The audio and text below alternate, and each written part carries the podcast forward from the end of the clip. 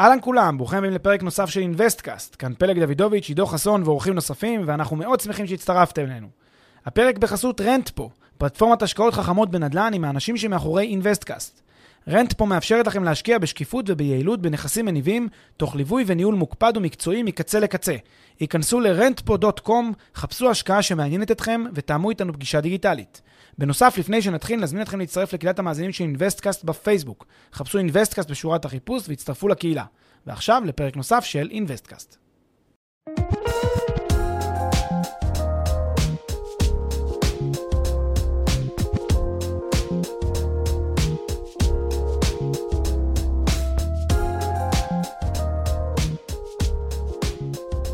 אהלן, שלום למאזינים, אנחנו בפרק 45 של InvestCast, והיום אנחנו רוצים לדבר על אה, רכישת נכסים בעולם ללא הון עצמי. אה, אנחנו נדבר על הטענה המקובלת לגבי צבירת אה, הון ורכוש באמצעות שימוש בכסף של אחרים, על האתגרים שהמציאות מציבה לפנינו בהקשר הזה היום, בשנת 2019, ועל אפשרויות נוספות, או ככה לנסות לפתוח את הראש בהקשר הזה לדברים אחרים. מה קורה עידו? הכל כרגיל, כמה מילים על מה שאנחנו אה, נדבר עליו היום? כן, אה, אנחנו נדבר היום על, ה, על אה, אחד המונחים המרכזיים בתחום אה, הנדל"ן ומימון נדל"ן והשקעות נדל"ן ויזמות נדל"ן, שזה OPM, other people's money. אה, בעצם אה, זה ה, אה, אחת הצורות היותר אה, נפוצות ומקובלות אה, להתעשרות ברחבי העולם, בטח המודרני. אה, מינוף ו- ו- וצורות ל- להתמנף ולקחת אה, כסף באמצעות, אה, ליצור כסף באמצעות כסף של אחרים, אה, זהו מנוע הצמיחה לדעתי הגדול ביותר, אני חושב, בכלכלה המודרנית. אה, תעשיות שלמות נשענות על הדבר הזה, על ההצלחה של הדבר הזה, כן? קחו את כל תעשיית ההייטק. Uh, בגדול תעשיית ההייטק מבוססת על מינופים, מבוססת על uh, uh, קרנות venture capitals, אנג'לים, שחקנים גדולים שבעצם מממנים אה, לאנשים אחרים חלום, אה, ואותם אה, אנשים אחרים, אחד ממאה, כן, יצליח להגשים את החלום ולהפוך את החלום שלו לעסק בגוגל ופייסבוק. אז במובן הזה, זה מנוע הצמיחה לפחות לתעשיית הסטארט-אפ, ואנחנו יודעים כמובן שהוא מנוע הצמיחה לכל התעשיות באשר הן. כמובן שגם בנדל"ן, מינוף הוא שחקן מרכזי, הוא כלי משחק מרכזי בארגז הכלים של כל יזם כל uh, שחקן מוביל ובולט, אין בכלל שאלה. Uh, חברה יזמית בנדל"ן, המילה לחם חוקה, כן, ה-bread and butter שלה זה מינוף ו-OPM, אה, ולכן הפרק הזה הוא מאוד מאוד מעניין. מה שאנחנו נדגיש היום לאורך הפרק הזה, זה את ה... קודם כל נסביר בכלל את המתודולוגיה, איך עובדת הצורה של ה-OPM, מה זה OPM. אנחנו נציג קצת את, ה, את הזווית של ה-OPM מהצד של דווקא משקיע פסיבי, או משקיעים uh, פרטיים. שעבורם הם נמצאים בעצם במין נחיתות ברורה בתחום ה-OPM. ב-OPM למעשה למשקיעים פסיביים הוא פחות אה, כלי מוכר והוא גם פחות כלי ישים, לפחות ב-2019. הוא כלי שהולך ומתרחק מידיהם, אה, ולמעשה גם אנחנו נגיד שיש להם לפעמים נחיתות. בכל מה שקשור ל-OPM, בטח בהשוואה לשחקנים הגדולים. לשחקנים הגדולים אנחנו נגיד שיש את הגישה הנכונה כדי לבצע מינופים, ולשחקנים הקטנים אה, זה פחות דבר שהוא נגיש ונפוץ. ובמובן הזה, אה, צריך uh, להכיר את זה. ואז גם, אתה יודע, זה מתחבר הרבה פעמים לפרסומות שאנחנו רואים uh, בפייסבוק, ופרסומות שאנחנו רואים בכל מיני קבוצות, וכל מיני פורומים, איך ת, ת, תתעשר בלי להביא כסף, איך ת... עכשיו, כל הפרסומות האלה והפרסומים האלה הם לכאורה נכונים, היית יזם גדול, שזה מה שאתה עושה for a living, ואתה באמת חברה שזה ה-bread and butter שלה. למשקיע הפרטי, לאותו בן אדם פרטי שלא כל כך uh, תמיד מקצועי ומבין את כל הדברים לעומקם, הדבר הזה הופך להיות אתגר הולך וגדל, ו... לכן אנחנו כאן גם כדי טיפה לסבר את האוזן, להסביר בדיוק איך זה עובד. אז באמת, לפני שניכנס לשאלה של איך זה עובד, או איך זה לא עובד, או מה המיתוס, או מה האמת, או מה באמצע, בואו נתחיל מהמודל הבסיסי של אה, OPM, מה, מה הרעיון? כן, המודל הבסיסי זה אותה, אה, זה מתחיל מאותה בדיחה מפורסמת, מי שמכיר, על איך שני יהודים עושים עסקה. כן, אז יש אה, יהודי אחד בא לחבר ואומר, אני רוצה לקנות בית פה בשדרה במיליון דולר. אז היהודי יש איזה יופי שאתה פונה אליי, ואני כל כך שבע רצון שאתה פונה אליי, יש לי דירה מצוינת למכור לך במיליון דולר, השניים לוחצים ידיים, הראשון רץ אה, לחפש מיליון דולר, השני רץ לחפש דירה. עכשיו, זה בגדול הרעיון שעומד מאחורי, uh, ת, uh, כן, העולם הזה של OPM והעולם הזה של בעצם תיווך ו, ובעצם ליצור ערך לאנשים אחרים אה, באמצעות, אה, באמצעות הכסף שלהם. כלומר, בן אדם מפקיד בידיך הנאמנות כסף, אה, הוא דואג, הוא, הוא נותן לך את הכסף, מקיים את חלקו בעסקה. עכשיו, חלקך בעסקה זה להשביח, למלא את הכסף, כן? להוסיף לכסף הזה עוד ערך, להגדיל את ההון שלו, ולקחת את החלק שלך, את הנתח שלך.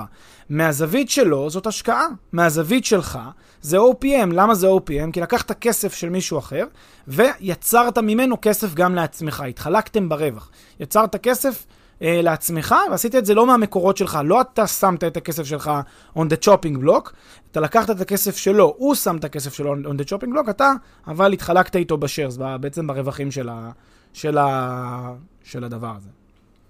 אוקיי, okay, עכשיו הטענה הבסיסית שאיתה אתה מגיע לפרק הזה היא שלקרוא למודל הזה שתיארת כרגע other people's money זה לא מדויק עד הסוף, נכון? הוא, הוא, מדויק, הוא מדויק ולא מדויק. הוא מדויק במובן הזה ש... אה, באמת לוקח כסף שלא אתה, לא אתה הבאת אותו, הוא לא, הוא לא שייך לך הכסף הזה מלכתחילה. Uh, מה ש... זה, זה מה ש... למה זה כן other, people, other people's money? מצד שני, זה... יש לביטוי other people's money, בדרך כלל נלווה לו התפיסה הזאת המאוד, uh, כן, אה, אני יודע ליצור ערך מכלום, אני לקחתי מאנשים אחרים, לקחתי ממנו, לקחתי מההוא, ואני כזה מוצלח ו- ותותח וכוכב, ועשיתי קסמים והוקוס פוקוס. לא רק זה, אחר כך גם אני אמכור סדרת ספרים שאני מסביר לכולם את השיטה שלי, איך התעשרתי באמצעות כסף של אחרים, וכולי וכולי. זה דבר שאני ברמה האישית טיפה סולד ממנו, אני טיפה פחות, אה, פחות מתחבר אליו, כי אני מרגיש שיש פה הרבה show-off. במהות יש כאן עסקה מאוד פשוטה ומאוד אה, דווקא, מאוד אה, טריוויאלית אם חושבים עליה. הכלכלה תלויה בעסקה הזאת, הכלכלה חייבת שתהיה את העסקה הזאת, תכף אני אסביר למה, אבל אין כאן באמת צד אחד שהוא פראייר, שזה מי שנתן את הכסף, וצד אחד ש... אה, כן, עשה ערים וניסים ונפלאות בזכות הכסף הזה. יש פה בסך הכל עסקה חכמה בין שני צדדים שמשפרים את מצבם. אחד נותן את הכסף והשני עושה משהו אחר בתמורה לכסף. זה עסקה. זה עסקה כמו כל עסקה שאפשר לחשוב עליה. כמו שאחד הולך לאופה לחם ונותן לו כסף כדי לקנות ממנו את הלחם, ואז האופה לחם מוכר לו את הלחם. אז האם אפשר להגיד שאופה הלחם עשה פה other people's money על העסקה הזאת? כמובן שלא, כי הוא יכול להגיד, מה, אני ייצרתי הרי משהו וקיבלתי כסף ולא לא השקעתי, או כן השקעתי, לא חשוב. עצם העובדה שיש כאן איזשהו שירות שמישהו עשה, מישהו שילם על השירות הזה בכסף, אז כן, אז, אז מי שנתן את השירות התעשר וקיבל על השירות שהוא נתן, הוא קיבל עליו תגמול. התגמול הזה, זה הצד האמיתי בעצם שעומד, אה, כן, מתחת לביטוי other people's money. אז יש כאן כסף של אחרים, שהוא מנוע הצמיחה.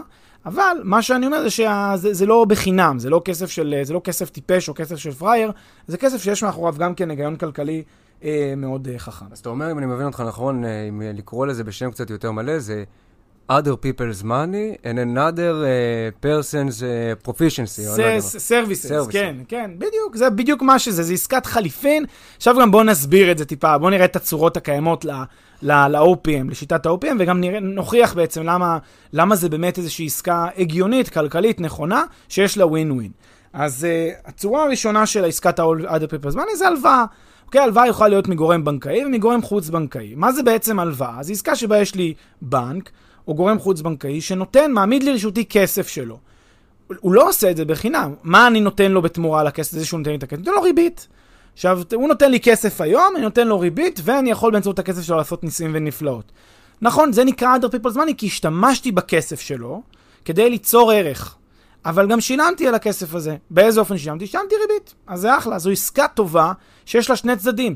קשה לאנשים לפעמים לראות עסקה מול הבנק כעסקה כמו שאתה קונה מרוכל במכולת. אנשים לא רואים את זה ככה, אבל זה בסוף אותו דבר. בסוף יש פה עסק שנותן לך שירות, מה השירות? הוא נותן לך את הכסף שלו, ואתה משלם לו על הכסף הזה. באיזה אופן אתה משלם לו? בריבית. זה בדיוק כמו שקנית לחם ושילמת לאופה, כן? אתה נותן לו כסף על זה שהוא ייצר את הלחם. מה, מה הכסף שאתה נותן לו? זה מגלם, אחד זה את העלות שלו, של עלות תחנת הלחם, ושתיים, את הדלתא, את הריבית בעצם, את, ה, את היתרה, את עצם הרווח היזמי שלו.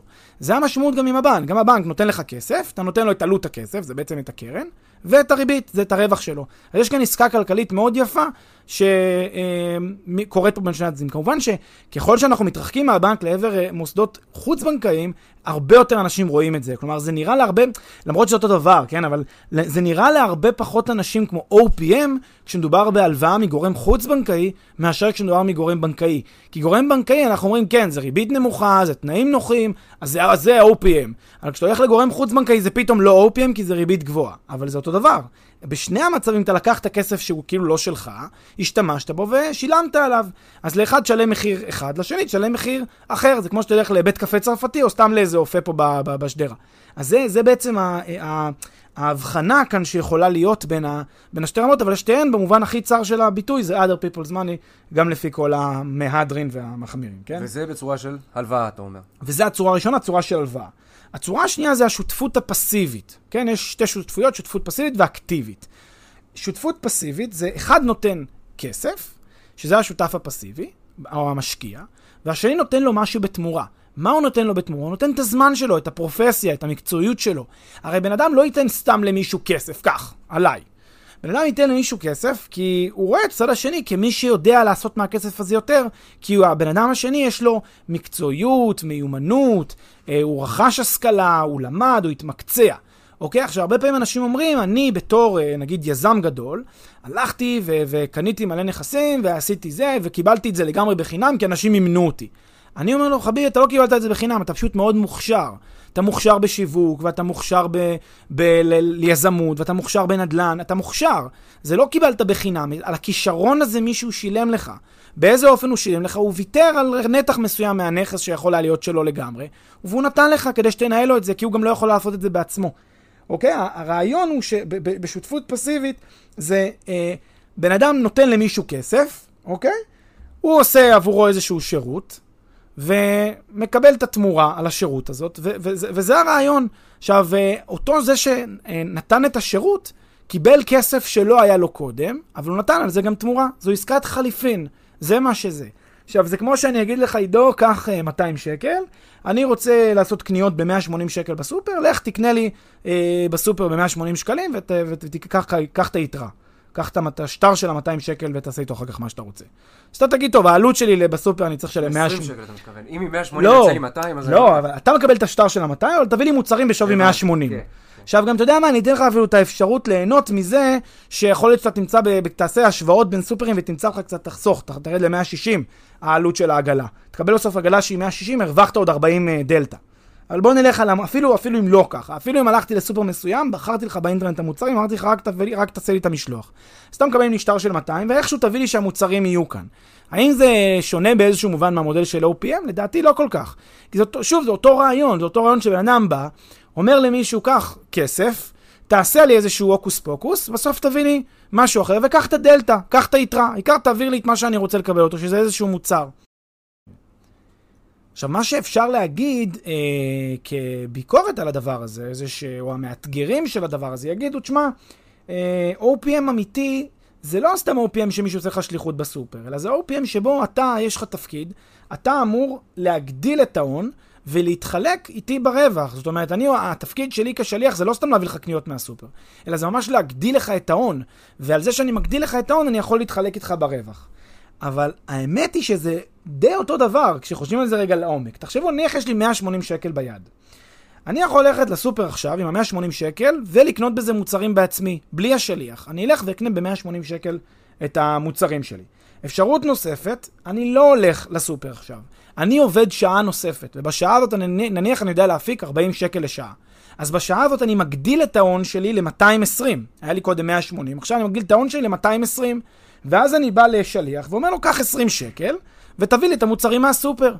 אז מה, איזה עסקה עשיתי פה? עשיתי פה עסקה שבאתי, נתתי למישהו אה, מעין אה, כסף, כזה מעין OPM, הוא תרם לי בכך שאני הצלחתי להגדיל לעצמי את ההון מ-180 ל-200 בסיכומו של דבר, והתחלקנו ברווח, הוא קיבל 20 ואני קיבלתי את, ה, את העוד 20 על ההון שהיה לי מלכתחילה. זה אותו דבר בדיוק כמו המודל של ה-OPM, זאת אומרת, גם השליח... בסופר, כשאני, כשאני משלם את הכסף על השליחות, אנחנו גם עושים מודל של OPM. אני נותן לו כסף כדי שיגדיל לי את ההון, יחסוך לי את הצורך להגיע לשם בעצמי ולעשות את הקניות בעצמי. הוא עושה את הקניות, ושנינו מתחלקים ברווחים. אחלה של OPM בעולם. לכן, בעצם המהות של עסקה שיש בה שותף פסיבי, בעסקה כזאת שיש אה, שותף אחד שהוא מממן, הפסיבי, והשותף, והשותף שני הוא שותף אה, יזם, אקטיבי וכולי, זה בעצם עסקת שירותים. זו עסקה שבה יש אחד שנותן את הכסף, שהיא נותן את הידע והמקצועיות והמומחיות, ואז יש כאן אחלה עסקה.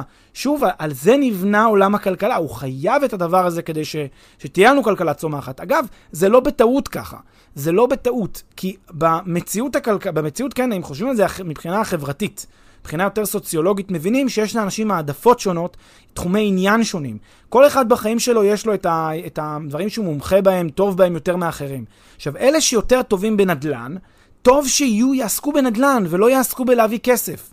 טוב שהם לא יהיה להם, אה, שישבו על הרי מזומן. למה? כי הם בונים ערים, כי הם בונים שכונות, כי הם מפתחים את העולם. טוב מאוד שהם יזמים גדולים בנדל"ן. ומצד שני, אלה שלא יודעים נדל"ן ולא מומחים בנדל"ן, אבל הם כן יודעים מאוד מאוד טוב בהייטק, או יודעים טוב טוב מאוד ב... לא יודע מה, בבישול או בכל דבר אחר, ועושים uh, כסף, ויש להם כסף פנוי, טוב מאוד שהם ילכו ליזם וייתנו לו uh, שיבנה ערים, והיזם יקבל מהם מימון. זה טוב מאוד שזה יקרה. אז הצורך הזה, הצורך ההדדי הזה, הוא מנוע הצמיחה לכלכלה, והוא אחד הדברים שעומדים גם מאחורי, כן, עולם של שוק ההון גם. זה החשיבות הגדולה וההבדל ברמות של אנשים, כן, בכל מה שקשור לשותף פסיבי ושותף אה, אחר שהוא היזם. אבל הצורה השלישית של OPM היא צורה של שותפות אקטיבית, וגם היא קיימת כאן. נניח שיש לי שותף אחד שהוא נותן אה, שירותי אה, בנייה, ואחר נותן שירותי, לא יודע מה, תכנון, עיצוב, דברים מהסוג הזה. אז הנה יש לך כאן שני שותפים, עסקת חליפין, אחד נתן בנייה, והשני נתן תכנון. אוקיי? אז גם זה אפשר לקרוא לזה מעין עסקת OPM.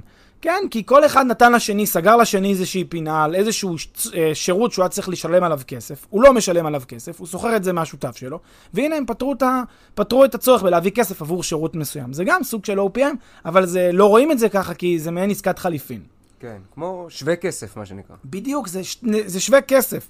זה שירות כנגד שירות, ובפועל, מה, מה זה בסוף שירות כנגד שירות? האם הייתי צריך להוציא כסף מהכיס כדי לשלם על השירות הזה, ועכשיו אני לא צריך להוציא כסף מהכיס, זה סימן שמישהו נתן לי להשתמש בכסף שלו.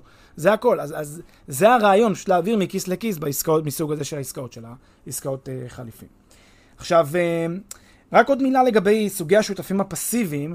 הרבה מאוד פעמים אנשים אומרים שמתייחסים אה, ל-OPM ואומרים שותפים פסיביים. תביא כל מיני שותפים פסיביים ו...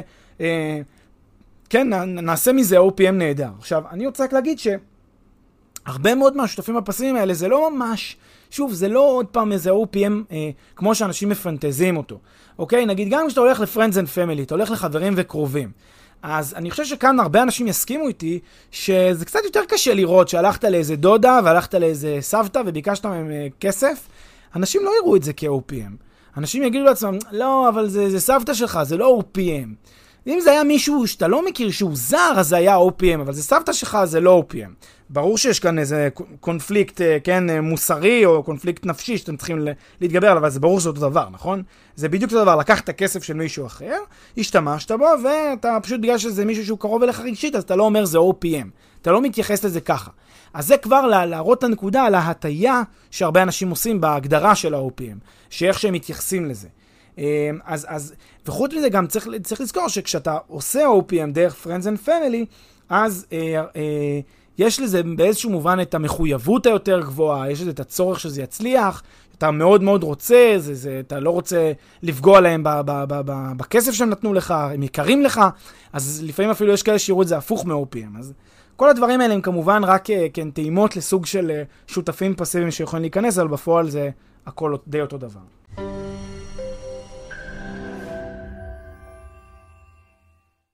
לפני שנמשיך, כמה שניות מזמנכם. הפרק בחסות Rentpo, פלטפורמת השקעות חכמות בנדל"ן עם האנשים שמאחורי InvestCast. Rentpo מאפשרת לכם להשקיע בשקיפות וביעילות בנכסים מניבים, תוך ליווי וניהול מוקפד ומקצועי מקצה לקצה.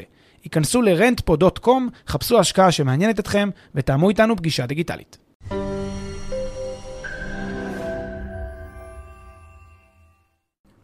טוב, אז אם אני לוקח את כל מה שאמרת עד עכשיו, אז אני מבין שלטענתך בשום מקרה לא יכול להתקיים מודל אמיתי, במרכאות, כן, של OPM, כמו שרגילים לחשוב עליו. מודל של OPM כמו שרגילים לחשוב. אני הלכתי, הבאתי כסף מאחרים, איזה יופי לי. אה, לא יודע אם win-lose situation, אבל לא בהכרח win-win situation, אני זכיתי. תראה, יש... אה, מה, מה, השאלה שלך היא בעצם השאלה הבאה. אם, כמו שאתה אומר, הכל זה בעצם עסקת חליפין כזאת, אה, כלכלית, עסקת סחר חליפין, אז אה, כשאנשים מפנטזים על ה-OPM הזה, שבו הם יכולים, אתה יודע, אה, ללכת עם אה, שרשראות זהב אה, ומזוודות של כסף, ומדמיינים את כל אותם אה, פריירים שהם אה, התעשרו על חשבונם בדרך, אז, אז, אז כזה המודל הוא הרבה יותר נדיר, כן? אנחנו מבינים שברוב המקרים בסוף ה-OPM זה עסקה בסך הכל רצונית, כלכלית, טובה לשני הצדדים, ואין כאן פריירים. מתי אנחנו כן נראה עסקאות OPM של פריירים? אנחנו נראה עסקאות, לא, לא יודע אם פריירים, אבל עסקאות OPM שיש בהן צד מקופח. צד שבאמת, כאילו, כן, כמו שמדמיינים את ה-OPM המדומיין הזה. מתי יראו את זה? כשיש לך למשל אסימטריה במידע, או כשיש לך יחסים מקפחים, או שיש לך כל מיני צורות שבהם אנשים לא מבינים כל כך מה הם עושים. אה, אם יש לך מצב שבו מישהו מצליח למצוא דרך, אתה יודע, כזה לתפוס אה, קבוצה של אנשים אה, לא מבינים, לא מנוסים, וככה לקחת להם את הכסף, ואז לעשות מזה, ולא להשקיע שקל בעצמו, ולהיכנס לאיזשהו פרויקט מאוד מאוד מסוכן, לתת להם תשואה מאוד מאוד חלקית. שלא תפצה אותם על הסיכונים שלהם. והוא מצליח גם בפרויקט הזה, ומקבל לעצמו בוכטות של כסף, והם uh, קיבלו מעט מאוד פיצוי על זה. אז כן, אז זה עסקת ה-OPM הזאת שאנשים מדמיינים אותה. אבל זה נדיר, זה לא קורה הרבה. הדברים האלה הם, אה, הם נדירים. Uh, אני, אני לא חושב שאפשר להגיד ברצינות שזה משהו שאפשר ללמד אותו, שיטות שזה, זה, זה כמו, אתה יודע, זה כמו אותו סיפור על המתחת למחיר השוק או מעל מחיר השוק. אז uh, uh, מה שאני אומר זה שהדרך היחידה שבה באמת יש את אותו uh, פנטזיה מינופית כזאת של OPM שאנשים מדמיינים לעצמם, הדרך היחידה להגיע אליה היא רק כאשר יש יחסים מקפחים. Uh, בכל שאר המצבים זה יהיה עסקת ווין ווין שהיא טובה לשני הצדדים, שוב עם מנוע הצמיחה של המשק. אני, היא, היא, היא הדבר הכי חשוב כדי שאנחנו נצליח, uh, כן, ככלכלה מודרנית. אבל היא לא מה, מה שאנשים מדמיינים לעצמם, שאתה תהיה מין כזה גנגסטר כזה, הולך ברחובות עם, עם אה, מזוודות משני הצדדים, ו, ו, ו, וכולם, אה, אתה יודע, מקיפים אותך בהש, בהשתאות. זה בגדול הרעיון. טוב, ומה אם מישהו יגיד לך שהטענה המקובלת, אה, כן, בהקשר הזה, היא לא שתסתובב כמו איזה גנגסטר עם מזוודות, אלא שבסך הכל תשתמש בכסף של מישהו אחר מתוך הבנה וידיעה שגם אתה מרוויח מזה, גם הצד השני לא פראייר ומרוויח מזה, ובסך הכל זו עסקה ש... win win situation. אחלה באחלה. במצב כזה אני אגיד, אם זה המצב, אז, אז המינוף היא, היא, שיט, היא שיטה מצוינת. אם יש לך את היכולת לקבל מינוף לסוגים מסוימים של השקעות, שאני אני תמיד בעד ההשקעות הסולידיות, אם תוכל לקבל, זאת שיטה מצוינת אם אתה מצליח. אבל אה, מה שאותי יותר מטריד זה לא המצב הזה. כי אני חושב שרוב האנשים... אה, לא לזה הם מכוונים כשמדברים על מינוף, על לקחת איזה משכנתה פה בארץ לקנות אה, דירה בתל אביב או דירה בחיפה. אני לא חושב שעל זה אנשים מתכוונים. מה שאני רואה ויותר מטריד אותי, זה אותן מודעות מאוד קורצות ל- לקחת אה, אה, מינופים ולקחת אה, סיכונים בשיעורים מאוד מאוד גבוהים, ובעצם לקנות נכסים, להתחיל לאסוף נכסים בכל העולם מכסף שלא שלכם, באיזה חור, באיזה, בצד השני של העולם, אה, ומתוך כל מיני הבטחות לכל מיני צורות, או לחלפין כל מיני קורסים והדרכות, שאנשים אומרים, אני אלמד אותך איך אתה יכול לעשוק איזה סבתא ולהתעשר על חשבונה. כל הדברים האלה, אותי ברמה האישית אני יותר uh, סולד מהם, ואני חושב שה... ה... זה, יש פה איזושהי מכירת חלומות כזאת, איזושהי מין אה, יצירה של פנטזיה שהיא לא באמת נכונה, אה, והיא גם לא ממש, אה, אתה יודע, אה, היא, היא לא ממש נכונה, היא לא מתאימה גם היום לפחות, ל-2019, וגם אנחנו תכף, אה, אה, אתה אם, אם אתה רוצה עכשיו כבר ניכנס ונסביר גם בעצם למה. אז כן, אז מה קורה ב-2019 ב- ב- ביחס למיתוס הזה, או בניגוד למיתוס הזה? תראה, מה שקרה, קרו כמה תמורות מאוד משמעותיות בעולם הפיננסים והכלכלה, ב, אפשר לומר, אה, עשור האחרון. זה, ראשית המהלך הזה איפשהו ב-2000 ו... למעשה זה, זה התחיל אה, עוד מהספטמבר 11, בתחילת, ה, בתחילת המילניום. אני חושב שאז, אה, מה שנקרא, נשתלו הזרעים לאותה מהפכה בנקאית, מהפכה פיננסית שאנחנו עדים לה. אה, זה כמעט בלתי נתפס, היום לבצע העברות כספים, אפילו מחשבון לחשבון בארץ, אתה צריך לעבור שורה של בדיקות, שורה של מסמכולוגיה, אה, בוודאי כשאתה עושה העברות לחו"ל, כל אה, תהליך האימות וההזדהות הבינלאומי נהיה הרבה יותר קשה, וכפועל יוצא מכל הדברים האלה, גם נושא של פתיחת חשבונות בנק בחו"ל ולקיחת משכנתאות בחו"ל. רגע, אז אני, אם אני מבין אותך נכון, אתה מדבר עכשיו על השקעות נדל"ן בחו"ל באמצעות כסף של אחרים. כן, אני מדבר על, על, אותם, על אותם, אה, אה, אותם מודלים שאנשים אה, אה, כן, תולים את תקוותם בהם כשהם מתעסקים היום בלחפש השקעות בחו"ל ומבטיחים להם שזה יהיה ללא הון עצמי. אותן מודעות, יש, אתה, אתה נתקל בהן אה, אחת ל, לפחות אחת ליום, אני רואה מודעות כאלה, איך אני קונה נכסים בלי הון עצמי, בואו תשמעו איך אני עושה את זה. עכשיו, מה שאני רואה כשאני רואה את המודעות האלה, אז אני אומר, טוב, אולי, זה, אולי משהו בזה היה מן האמת אה, לפני עשר שנים, או לפני עשרים שנה, אולי היה בזה מן האמת. כיום אני מכיר קצת את השווקים uh, בחו"ל, אנחנו חיים שם, אנחנו יודעים בדיוק איך זה עובד. אנחנו רואים כמה זה קשה לנו, כשחקנים שפעילים שם. אתה יודע, זה מדהים, אתה uh, צריך לעשות, למלא טופס uh, בכמעט כל בנק שאתה תהיה בו, כל, אחת לשנה, טופס של איזה 50 עמודים של הצהרות. על כל תנועה שעשית, מקורות הכספים, להתחייב מחדש שהמבנה שלך לא השתנה, המבנה התאגידי שלך לא השתנה. המון טפסים, וזה כבר אנשים שיש להם חשבונות שנים במדינות. עכשיו, התפיסות האלה הן תפיסות אה, שאפשר לומר אה, אה, חדשות, כן? ממש תפיסות של התקופה האחרונה בכל המערכת הבנקאית והמערכת הפיננסית. ולכן כשאני רואה את המודעות האלה, הנוצצות של איך תעשה, תקנה נכסים עכשיו, בכל העולם תתחיל לאסוף נכסים בלי הון עצמי, בוא תשמע, בוא, בוא רק תשלם לי כמה עשרות אלפי שקלים ותשמע איך אני אוסף נכסים בכל העולם בלי הון עצמי. אז לי זה אומר, אוקיי, אז אני כבר יודע מה הולך להיות פה הסוף. הסוף לא יהיה טוב, לפחות לטעמי, כמובן לא באופן גורף, לא מכיר את כולם, אבל הסוף לא יהיה טוב פה. וזה לא יצליח, כי האתגר הוא כל כך גדול היום במערכת הבנקאית, לקבל משכנתה לנכס, אז uh, גם עושים כל מיני תרגילים ומבנים מורכבים, יש כאן אתגרים שקשה מאוד להתמודד איתם. אז נכון להיום, האפשרות הזאת כמעט ולא קיימת. Uh, הבנקים מקשיחים מאוד את התנאים לקבל משכנתאות. לזרים, אתה מתכוון. לזרים. Uh, הם מקשיחים את uh, תנאי הכניסה, הם דורשים הון uh, עצמי גבוה יותר מבעבר, שיעור השתתפות בהון העצמי, בכלל נותנים לך משכנתה, אפילו חשבון בנקי אפשר לפתוח כאמור. והיום אפשר לומר שהמערכת כולה זזה לכיוון של uh, מינוף לשחקנים uh, חזקים. תמיד יזמים ידעו יותר להשיג מינוף מאשר אחד האדם מאשר אדם פרטי. גם, ב, גם לפני המהפכה הבנקאית הזאת, זה היה המצב. היום זה ביתר שאת. היום כמעט אין לך גישה לבנקים. אה, רק ליזמים יש, גם יזמים הם צריכים להראות איזשהו ניסיון מוכח, פעילות מוכחת במדינה. זה לא מספיק שאתה מקים שם חברה, אתה צריך הרבה שנים להיות שם פעיל, שיכירו אותך במערכת הבנקאית כדי שתקבל uh, מימון. וזה גם מזכיר לי את הנושא של, כן, קרנות ה-private equity, שבעצם מחפשות תמיד את, ה, את היזמים שהם יכולים לעשות איתם את אותן השקעות. בדרך כלל יש את ההבחנה בין ה-private equity ל-public equity. ה-private equity זה אותן קרנות אה, שמוסדיות, סמי מוסדיות כאלה, שמחפשות יזם מוביל שילך איתם יד ביד ויגיע להם אה, יחד להשקעות שהם לא מסוגלים לעשות אותם בעצמם. היזם הוא מנוסה, הוא יודע מה הוא עושה. בדרך כלל ה-public equity, כן, הכסף של ההמונים, הוא בדרך כלל הכסף אה, ש... מקבל את תנאי, אם מקבל מימון, זה בתנאים יחסית נחותים, בתנאים פחות אה, נוחים. אה, בנקים בדרך כלל מסרבים לתת, אז הוא הולך, למה הוא הולך ל public equity? כי בדרך כלל הבנקים סירבו. אז כשהוא סירבו לו, אז הוא צריך ללכת לציבור שיממן לו את הפרויקט. אז זה בעצם מין כזה, אה, אתה מקבל, כ, כיזם של אה, קרנות public equity, אתה מקבל את היתרונות של מעין כסף כזה שהוא לא מספיק אה, מנוסה ומתוחכם כדי להתמקח איתך. אז לך זה מהצד שלך זה יתרון, מהצד השני זה כמובן חיסרון, כי אתה אה, כאילו חשוף לסיכונים גבוהים יותר, אבל אה, אה, עצם הרעיון הזה שמגבילים אותך לקחת את, את, המינו, את המינוף כיזם באותה מדינה, היא מה שגורמת לך להזדקק לאותו כסף public uh, equity uh, הזה. אז זה, זה פחות או יותר היום uh, המצב של מי שיודע להשיג uh, מינוף. Uh, וצריך לשים לב שכש... אה, אם אתה שחקן אה, שהוא לא גדול, ואתה רוצה לפנות היום למערכת אה, כלשהי שתיתן לך מינוף, זה צריך לבוא על חשבון הרבה מאוד ויתורים.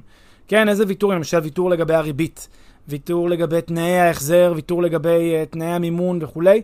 כל מיני ויתורים שאתה צריך לעשות אותם, שאם היית שחקן גדול, מן הסתם, לא היית צריך לעשות אותם. וכאמור, אני שוב מזכיר, תמיד אפשר לקבל בסוף את ה... את המימון לכל פעילות ולעשות OPM בכל תנאי שרוצים, אם הולכים לגופים אה, שעושים את זה בצורה פחות מסורתית, זה הכל. תמיד תוכל לקבל בסוף את הכסף. שאלה, מה, מה התנאים? אז uh, תמיד יהיה כאן את הבלנס הזה שבין uh, אני רוצה למקסם את הרווח של הפרויקט, הרווחיות של הפרויקט, uh, ועדיין לקבל את המימון uh, ש, uh, שאני רוצה אותו עבור, עבור כך. אז מה בכל זאת, בנימה פסימית זו, אז מה בכל זאת אפשר לעשות, או נכון לעשות לדעתך נכון להיום? תראה, בתור משקיעים אה, אה, פסיביים, כן, אז צריך להבין שהעולם אה, עשה shift אה, מהשקעות פרטיות שאפיינו מאוד את העשור האחרון, אה, שנתנו מימון לזרים להשקיע. אה, זה עשה את ה shift היום אה, לכיוונים שסגרו את הדלת הזאת. מי שהיום משחקים בשווקים זה הרבה מאוד אה, קרנות מוסדיות, גופים מוסדיים, גופי private equity, הם יש להם את הגישה למימון, ולאחד האדם אין את הגישה למימון. זה לא אומר אבל שלאחד האדם אין אטרקטיביות להשקעה. למעשה להפך. דווקא עכשיו, כשהמצב הוא כזה שיש לך שווקים שכולם מתחרים בעצם, כל השווקים בעצם מתחרים עליך ב cash, לא נותנים לך תמריצי אה, מינוף כאלה ואחרים, עכשיו הגיע הזמן לשפוט איזה שוק יותר אטרקטיבי ואתה יותר מאמין בו שיצמח בטווח הרחוק. כלומר, אתה, מערכת התמריצים שלך השתנתה, אתה עכשיו יכול לבחור שווקים שמחירי הכניסה שלהם הם יותר uh, נמוכים, יותר מתאימים לך, ולקנות באותם שווקים נכסים. ואז אתה קונה אותם בקאש, אתה לא קונה אותם ב, אה, ב, במינוף, אתה קונה אותם בקאש, אבל הרבה מאוד פעמים אנשים גם יגלו שהתשואות לא בהכרח נמוכות יותר, או שההצלחה לא בהכרח נמוכה יותר, הסיכון בהכרח נמוך יותר ברוב המקרים, אבל התשואות לא, לא בהכרח נמוכות יותר, כי השוק הוא פשוט עדיין uh, בוסרי, עדיין יש בו הרבה מאוד uh, בשר שהוא יגיע אליו, עדיין יש הרבה מאוד צמיחה באופק. Uh, במצב הזה הרכישה של נכסים בשווקים האלה, אפילו שאין מינוף, היא, ובקאש, היא רכישה מאוד מאוד אטרקטיבית. וזה השיפט שעוברים אליו היום בעולם. אתה תראה היום הרבה מאוד שווקים ברחבי העולם, שנסגרה הדלת בפני משקיעי המינוף, משקיעי ה-OPM למיניהם, נסגרה הדלת, ועכשיו אה, מה, ש, מה שאתה תראה את האנשים עושים, זה קונים בקאש. ואז אתה תראה גם באמת את השווקים האלה שצומחים מאוד יפה, מבוססים על הון מלא של אנשים ולא על אה, מינוף, מבוססים על כסף, ככה שגם הסיכונים השוקיים, כן, הסיכונים הכלכליים, זה כלכלה שמבוססת על הון ולא על חוב. ואז אתה יודע, תנודות, אפצ'י של השוק, לא, לא אמור להטריד אותך כמשקיע באותה מידה, כי איפה יש בדרך כלל משברים נדל"ניים גדולים? כשהשוק מוטה חוב, אנחנו זוכרים את זה מהסאב פריים. היה שם אה, מינופים ו- וחובות בשיעורים של 110-115 אחוז מערך הנכס, וברגע שיש אפצ'י קטן בשוק, שינויים במשטר הריבית וכולי, הכל קורס כמו מגדל קלפים. כשזה מבוסס על הון, אין שום יכולת שזה יקרה, כי אתה, אין לך חוב. ש, ש, שמחזיר, במקרה הכי גרוע יש קצת ירידות, מחכים טיפה עד שהשוק יתייצב חזרה למעלה. זה לא שהכל מתמוטט וכולם ממהרים לממש אה, בלחץ הבנקים. אז זה בגדול הרעיון של, אה, כן, הכיוון שאליו אה, זזה המגמה נכון להיום, אז זהו כיוון של אה, אה, באמת אה, אפיקים שהם ללא מינוף. אבל יש עוד אפיק, וזה אותם אנשים שכן מחפשים לעשות את הצבירת הון באמצעות מינופים. אז קודם כל אני אגיד להם מה לא לעשות, ואחר כך אני אגיד מה כן לעשות. אלה שמחפשים את הצבירת אה, הון באמצעות מינופים, לא ללכת לאותם מוכרי חלומות. אה, אותם אנשים שמספרים לכם סיפורים, לדעתי, אה, מנותקים מהמציאות נכון להיום, על כל מיני רכישות ללא הון עצמי ו-100% מכסף של אחרים, והם יודעים הם מצאו את השיטה. אז קודם כל אני שואל, אם היית יודע לייצר אה, נכסים בכל העולם, מבלי להביא שקל מהבית, איך זה שאתה מבזבז את זמן, מקטט את זמנך בלהרצות אה, לאחרים על השיטה הזאת? הייתי פשוט יושב כל היום ואוסף. עוד ועוד ועוד עד שהיה נגמר לי, אז עד, לא, הייתי, לא הייתי עוצר לשנייה את, ה, את הלו"ז שלי כדי... אה, משחית את זמני אם הייתי יכול לאסוף בחינם נכסים. אז זה דבר ראשון, זה נראה לי אבסורד בכלל שאנשים אה, אה, עושים, על זה, עושים על זה קורס על איך לרכוש נכסים להון עצמי ב-100% אה, כסף של אחרים, ב-OPM, אם, אה, כן, למה, לא, למה אתם מבזבזים את עצמכם? שתאספו עוד נכסים. אז זה, זה מה לא לעשות. מה כן לעשות? אם זה מה שבוער בכם, ואתם בטוחים שאתם אה, יודעים בדיוק מה אתם צריכים לעשות, עזבו את העבודה, לכו תהיו יזמים בנדל"ן, תעשו את זה for a living, תתמקצעו עם הבנקים, תכירו כל מנהל סניף ברדיוס של אה, עשרה קילומטר מה, מהבניין שאתם רוצים לקנות אותו. תדפקו על דלתות עד שייתנו לכם את המימון הנחשף. ובסופו של דבר, אם אתם תהפכו את זה לעסק שלכם ולפעילות שלכם, אז יש סיכוי באמת שתקבלו מימון, ואז גם, גם אתם תקבלו את המימון, גם אתם תדעו מה אתם עושים, גם אתם תוכלו להבין את המשמעות של המינופים ואת המשמעות הכלכלית שלהם, אה, ותוכלו לעשות אה, באמת אה, יזמויות יותר מושכלות ולהתעשר כמו שאתם מקווים, כמובן, זה צריך להצליח. יפה. טוב, אז תודה רבה, פלג. תודה, עידו. יאללה, ביי.